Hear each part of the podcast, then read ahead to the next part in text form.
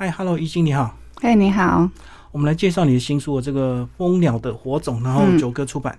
那已经一开始，你先把你个人文学背景介绍一下。其实我蛮晚才接触到文学的，嗯，因为我在年少的时候就有，就是有开始在写作习惯，但是那时候可能就是，嗯，记录生活啦，还有就处理我自己青年，就是年轻的时候一些比较艰难的状况，所以我都是靠写作在。就是做记录啊，就好像把它当成我的朋友、我的出口这样。但我大概在三十岁左右的时候接触到文学，然后开始去做文学的创作。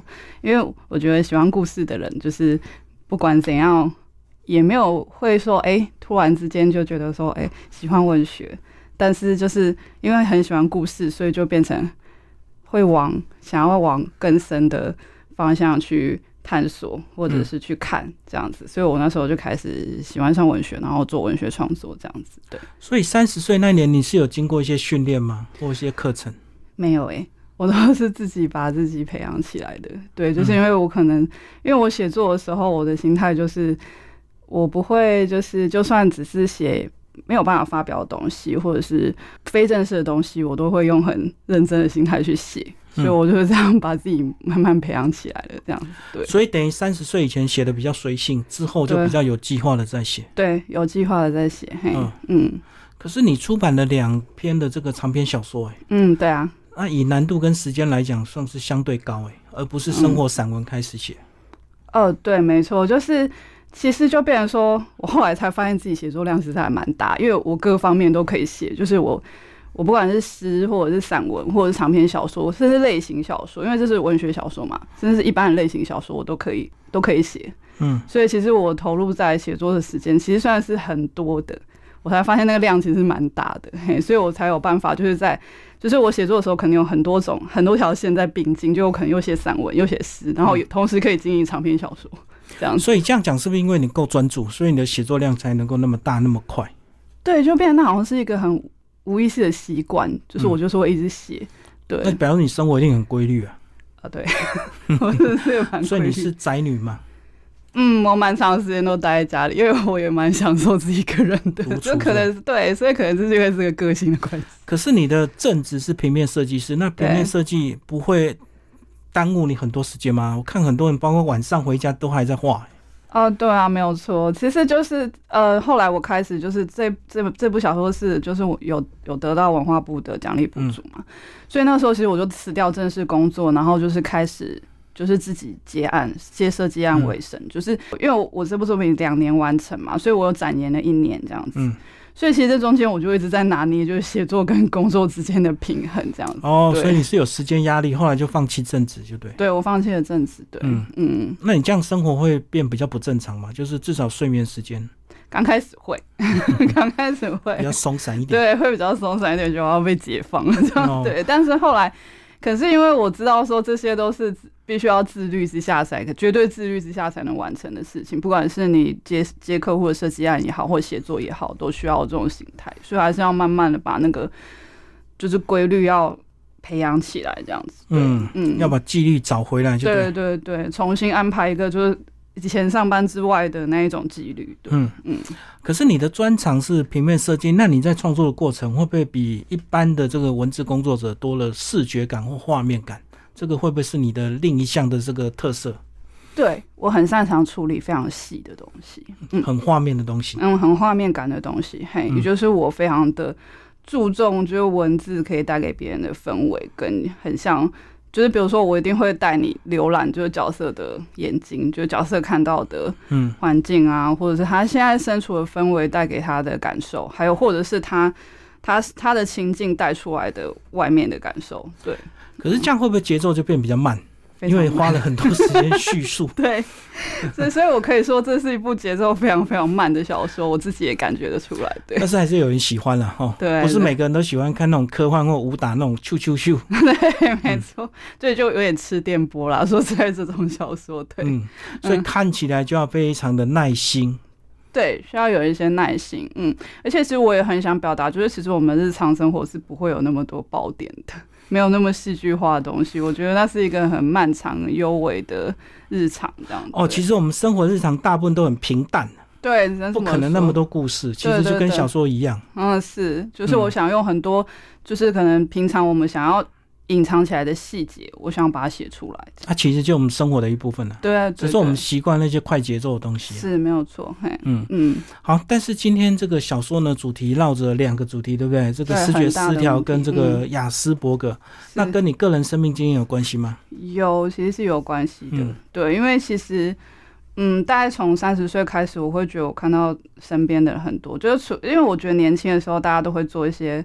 就你看到的，他可能都是一些比较展示性的、比较刻意为之的样子。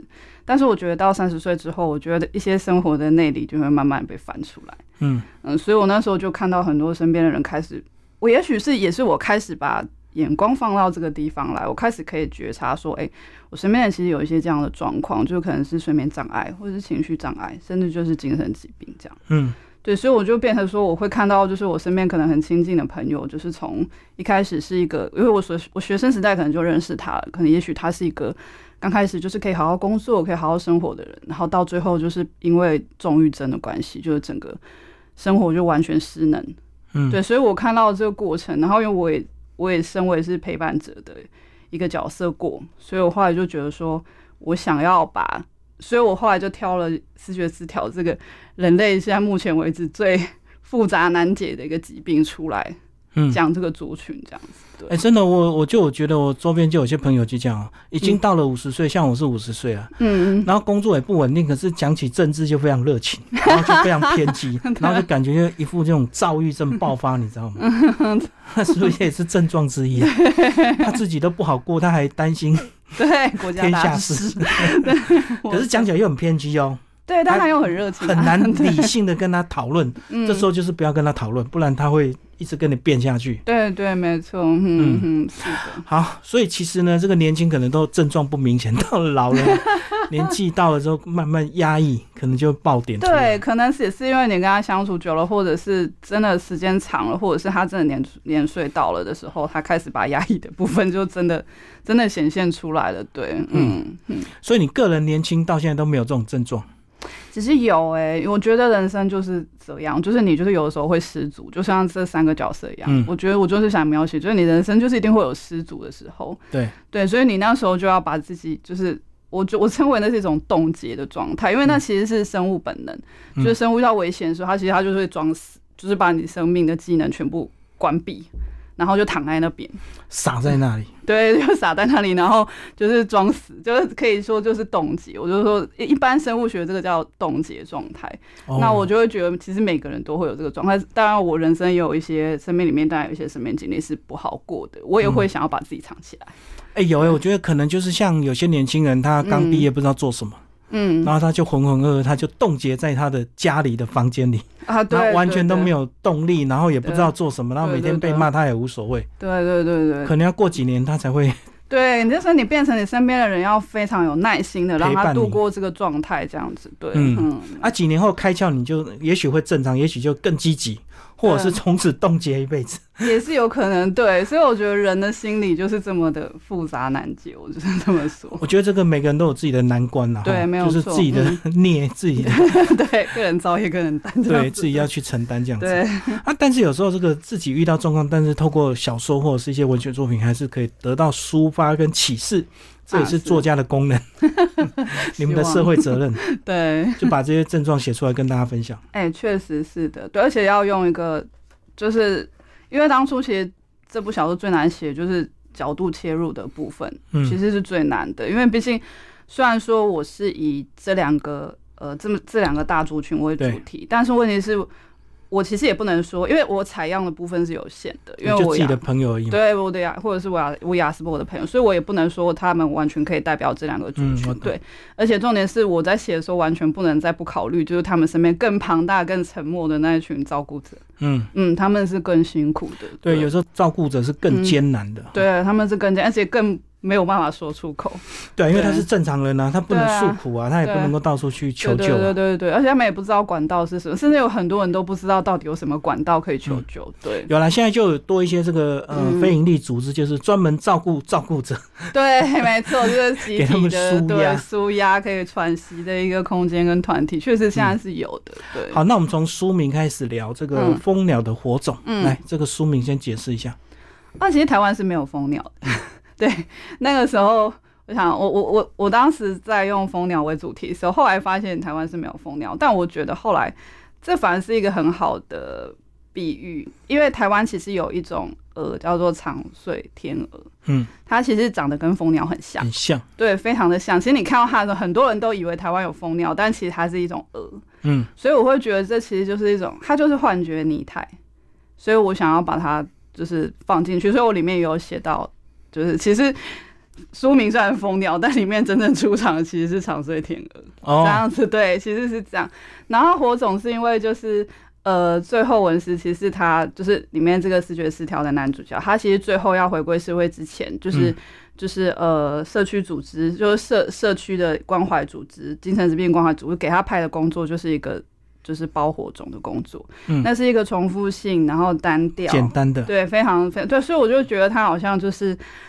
而且我其实是在一个纪录片里面看到，就是他们在包火种的这个工作。那我觉得他们的动作非常的缓慢，嗯嗯，然后就感觉好像就是他们用这个动作很非常有仪式性的，在把自己慢慢的、非常缓慢的引导回就是原来的路上。这样子，对对对，所以他是等于有点中途之家的一个工作，中继站，对社区社区中心，社区的一个像嗯，台湾的话就有一个叫活泉之家的组织，他们确实就是在，所以为什么我当初就是写文史的时候，其实我虽然前面讲了非常多他就是视觉失调的症状，但其实后面我就比较没有再提，就是因为我希望我一开始设定的角度就是希望他是一个已经快要复原的人。我希望可以留一点点这种希望的感觉，就是也许他可以回归正轨，对，留点光明跟希望，对，但是也不能太多，对，因为我也是太戏剧效果，对，但太戏剧效果，因为你明就知道他就是一个非常非常漫长的时间，因为他的脑内的结构已经，就是他的知觉混乱已经这么久了，其实他算是重症了，对他已经算是重症了，所以其实回归就像我看很多纪录片一样，就其实回归日常是一件非常。漫长的事情，对，嗯嗯。不过你应该有先研究过蜂鸟，蜂鸟很特别哦，这个翅膀震动速度非常快，对不对？对对对，快到 是没有错，哎，还是用那个无限的符号在，对，嗯，它真的是一个非常奇妙而且美丽的生物，这样，然后又很小，对不对？你刚刚讲那种鹅很大，所以看起来两个就很像，对，很像，对，飞行方法也一样。好，那接下来我们就把故事稍微简单提一下吧。就其实角色蛮简单的哦。对，角色三个，就三个人。嗯，对，还有旭的小孩。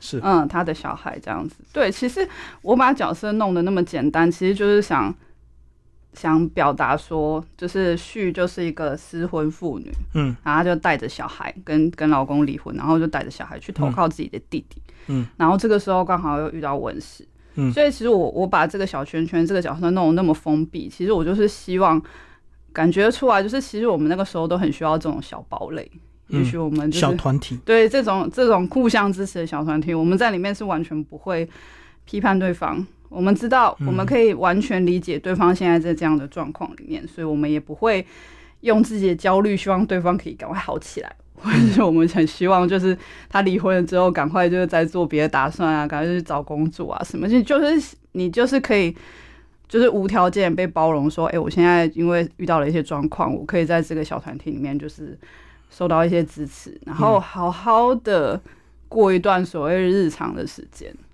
对对对，是。我懂你的意思，就简单讲，就是有时候喝酒的就会跟喝酒的在一起，对，有点类似这样，就酒友，对，就是你就不会去批判他说你今天怎么喝那么多，你不要喝那么多，对。但是讲严肃一点，就就是像类似这样的一个患者，有时候他的支持反而是跟他有相同状况的人，对，没有，要不然正常人会受不了，就会觉得你为什么这样，为什么这样，对对对，为什么不振作，快，对，怎样怎样的，对。所以反而他们跟正常人相处是有压力的，是没有错，嗯。嗯。嗯嗯嗯，所以我就觉得，如果是三个，就是人生里面可能都稍微有碰到一些艰难，像亚斯伯症的那个他的弟弟，可能就是哎，他当时就是我是写说他刚从，就是因为他我写他是一个建筑师，然后可是问题他在建筑师事务所，因为人际，他他可以好好的处理他的工作，但人际上面就会碰到一些困难，所以他那时候也刚从就是嗯。建筑事务所辞职，然后回家工作这段时间，就是大家好像都在人生的一个转角口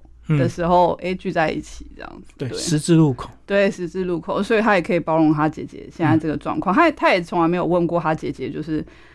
他之后要怎么样？就只是哦，他来了，他说我要住在你这一阵子，他就 OK 好。对，真的有时候他们相处，有时候反而不是像我们正常的人一见面就叽里呱啦。对，不会。他们好像就很自然，然后就各做各的，或者是怎么样，然后就是彼此有一种陪伴感，但是又好像。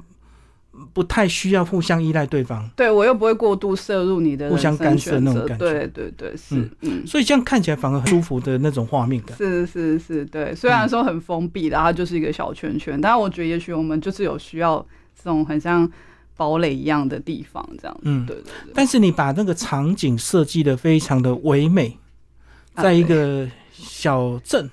对，一个湖边，对对，是一个湖边。嗯，对，所以其实我也知道说，呃，就是其实像写这样的写这样的族群，其实我非常挣扎。就是刚开始的时候会有一个挣扎，就是你要切入点，就是你不能因为就是想要想要戏剧化，然后就去。过度丑化他们，然后你也不能因为你想要太艺术化、太理想化，然后就去美化他们。嗯，对，所以其实写这个中间，其实我最挣扎反而是这件事情，就是艺术性对于精神疾病来讲，到底是有帮助吗？或者是说我只是给给了他们一个滤镜这样子？所以我刚开始写的时候，我就会想说，好，那嗯，所以我会为什么会写的？就是节奏这么这么这么的缓慢，就是因为我觉得我想要处理很多的细节，让它看起来不要只是一个好像就是精心包装过的东西这样子的。嗯嗯，就不想被刻意渲染，说你写这样的主题就是为了吸引大家的目光。对对对，或者是太有艺术感这样，因为我觉得太有艺术感的话，其实就是一个就是会失真。我觉得太有艺术感会让它失真，然后过于戏剧化也会失真。对我来，因为现实就不是这么美好啊。对啊，现实就不是这样。对对啊，因为在某一天，我们一般人过得可以很精彩，可是对他们来讲就很平淡，就是嗯，就是在重复它，日复一日哦。嗯，对，日复一日，真的对。因为我那时候曾经有看过个纪录片，有一个女生，就是因为其实视觉失调有非常多种的症状，并不是就是我们在媒体上所看的通常会出现的攻击性。除了那一种之外，还有另外一种是完全僵直性，她可能会就是整整七年都维持着同一个姿势，把自己包得紧紧的，然后头低低的，就七年从来没有抬头看过她的心理医生一眼。嗯，对，就是那样子，其实也是视觉失调症状的一种，嗯，的一种，对。所以所谓的暴力攻击那种是极少数，对他，但是我也不能避开这个部分，还是有，确实是还是有，对。但是问题是我我我也想让大家知道说，还有一群就是这一这一型的，他们可能还是很努力的在过，想要恢复他们正常的生活，这一群就是没有声音的。这一群视觉失调，对，嗯，所以真的有时候你看到那种公园有一个人静静坐在那边不知道干嘛，也许他就是在享受他个人独处时光，啊，是啊，没有错，我们还是不能够过度去打扰干扰他们。嗯，对啊，没有错，嗯，因为也许在他小宇小宇宙里是有很多想法的啊，确实没有错，因为我会觉得他们就是像那个时候我书里面有写一段，就是那个其实是我看到胡泉之家的。那个负责人他上节目上上访谈节目的时候讲到一段，我觉得那个其实就是我们可以去真正开始初步的去理解，就是视觉失调他们的想法到底是什么的时候，我觉得这是一个很好的例子。嗯，就是他写说，就是他的病人就有一天突然想要从四楼跳下去，那大家当然都很紧张，因为他想自杀，就大家把他拉下来。然后当他们问他说：“你为什么想要自杀？”的时候，他说：“我没有想要自杀，是因为我的脑子里有个声音告诉我说，有些人要杀我。”所以我想逃，逃避，其实是我想要逃走，我想要活下去，我并不是想死。嗯，所以就等于就是我们以为，我们以为我们了解他的逻辑，以为是他想死，其实是他想活下去。对对，所以就是一些幻听幻觉了。对对，没错没错，对。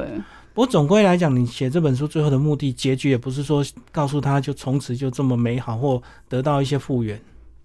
嗯，对，其实我相信还是一条很漫长的路啦。但是我觉得就是，嗯，应该说，我觉得我希望可以感，就让人家觉得起码是，就算只是一寸一寸的走，嗯，我也希望可以感觉到说，他们步伐虽然很缓慢，但他们确实有在前进。我们看起来很缓慢，可是对他们来讲，可能就是一大步。对，对他们来讲就是一大步。就是我们能不能有这种耐心、跟眼光，还有理解，直到说他们那个状态就是这个样子。对，嗯。所以这样讲，这这方面比较细腻的人性，就是你比较专长的主题。黑是的，嗯，对对对，我发现我自己比较着迷于这种写实类的主题。我喜欢的作家也是这一类的。对，嗯嗯，加上你的平面设计的画面感。嗯，就会让整个作品看起来蛮丰富的。它对，所以虽然很慢，对，所以这种不简单的要写这么细腻的情感的小说啊，是的，没错，对，所以就变成我我不走大方向，我是走很很小众、很细节的东西。对，嗯，是 冷门主题 啊，算是。不过还好，你至少写出来，至少自己在心理负担上，因为我相信那个补助应该都有时间压力了哈。呃，对，没有错，嗯，但是我觉得其实有时间压力，其实对人性是一件好事，至少能够逼迫你对，是。如果我在想，如果说以我就是分配生活，就是分配生活的作息跟时间来讲的话，说不定我到现在还没有写完。如果没有那种时间压力的话，对，还在很多书稿中啊。对，不过你在一开始写你设定的读者群是相关的人吗？或者是一些照顾者？其实我反而不会想要让相关的人来看呢。其实，因为他毕竟不是工具用途的书，对，它毕竟是小说。对，因为其实当初就是出版社编辑有问过我说，为什么我会想要用故事的形态，而不是就写散文，或者是甚至是纪录片的形式？因为其实如果你想要让大家看到他们的真实面貌，其实是用。比较写实的方式去记录会比较好，对报道性的会比较好。嗯，但是我那时候就是觉得说，呃，就是这个题材其实已经有点硬了，不好处理，所以我就想，如果用故事的话，会让也许不是很了解这两个族群的有意愿看。我其实是希望是这样，对。嗯，而且这个专业不同啊，如果真正报道性，或许让一些社工啊，或者是精神科医师来写会更对，会更好，对，会更。毕竟只是文学创作者，是对，所以我就是一直在拿捏那个分寸，对，分寸跟跟轻重这样子，对，嗯。你最后把一些推荐人介绍一下吧。我最熟的其实是于轩诶，就是帮我写序的这个。专文的，对对，其实是他，他是诗人来的，对。然后其实当初为什么会请他帮我写，是因为我跟他是朋友之外，就是其实这是一个就是关于我对他的承诺，就是因为其实他大概十年前就知道我在写这部小说了，然后那个时候我有答应他说，就是我写，因为他有问过我说，哎，我什么时候可能可以看到这部小说，然后我就跟他说。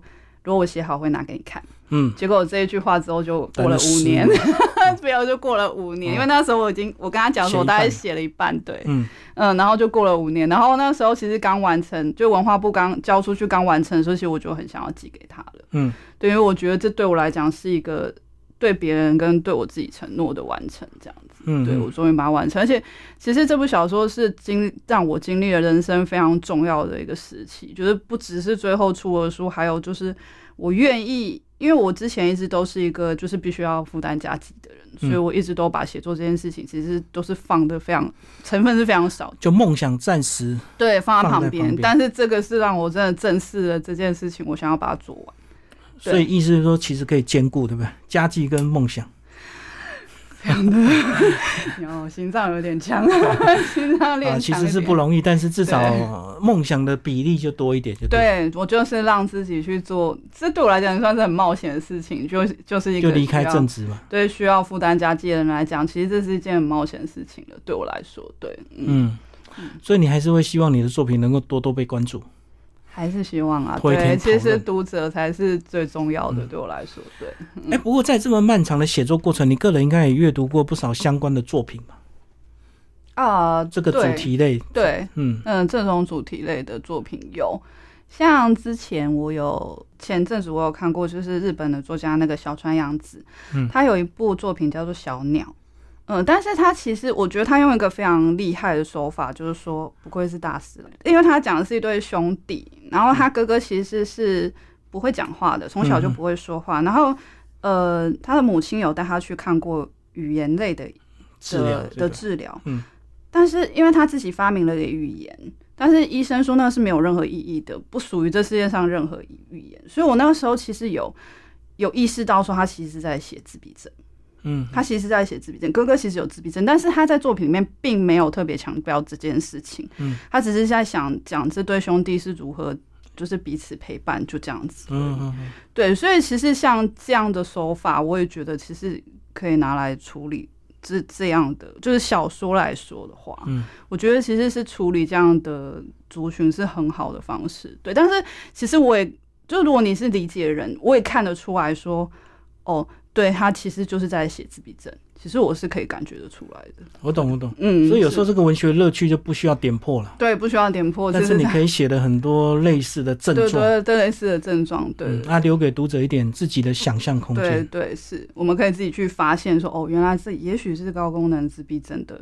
族群这样子，因为他哥哥的行为非常的固着，就是连旅行都没办法，就是他们可能就是只是把行李打包好，然后就觉得已经出去旅行了。哦，对，这个非常的非常的符合。对，其实这种手法在处理男女情感上就非常常见，就写的很暧昧，但是他也不说破他们两个到底什么关系。对对，没错。然后就是各自解读。对，各自解读是那个空间，其实是文学作品可以做到的一个很很很精微的事情。对，那个可能是一般就是类型小说可能比较不会去处理的手法。好，那最后你现在还有正在写的这个主题有哪一些？哦，我下一步的话，我是想要以诗集为主，嗯，因为我那一部诗集其实叫《瘦的延伸》。就野兽的兽，心思吗？心思，但是我是用一个很特别的的方式去写，因为我不是写分行诗，我是写散文诗。哦，全部都在一起的，对，全部都在一起的，对，它甚至是有个主题的，很像故事一样。我会觉得可能是因为我太太太长都在写小说了，所以分分分行诗我不会写。小说的模式来写心思，对，我在用小说的模式写心思，这样子。对对对，那不就每一篇都短短的？差不多一两千字左右，嗯，差不多两千。而且我其实是不处理现实的事情，我是以一个就是心灵景象的方式在写它，这样。对，嗯嗯，所以听起来也是蛮读起来会很累哦。对，很像谜语那样的东西，对，不像生活散文这么容易读，不像，对对，就自我挑战了。对，但是我可能那也是我擅长的部分吧。所以也许我在写小说之前，我会做很多这种。这种类型的书写，就是在训练我这个部分。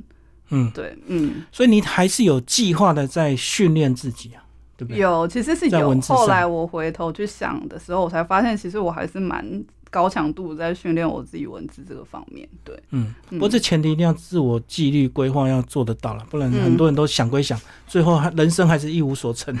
不要讲，然后五年十年就过去了，对，真的时间真的很快。对，好，谢谢怡清为我们介绍他的新书《蜂鸟的火种》，九歌出版。好，谢谢。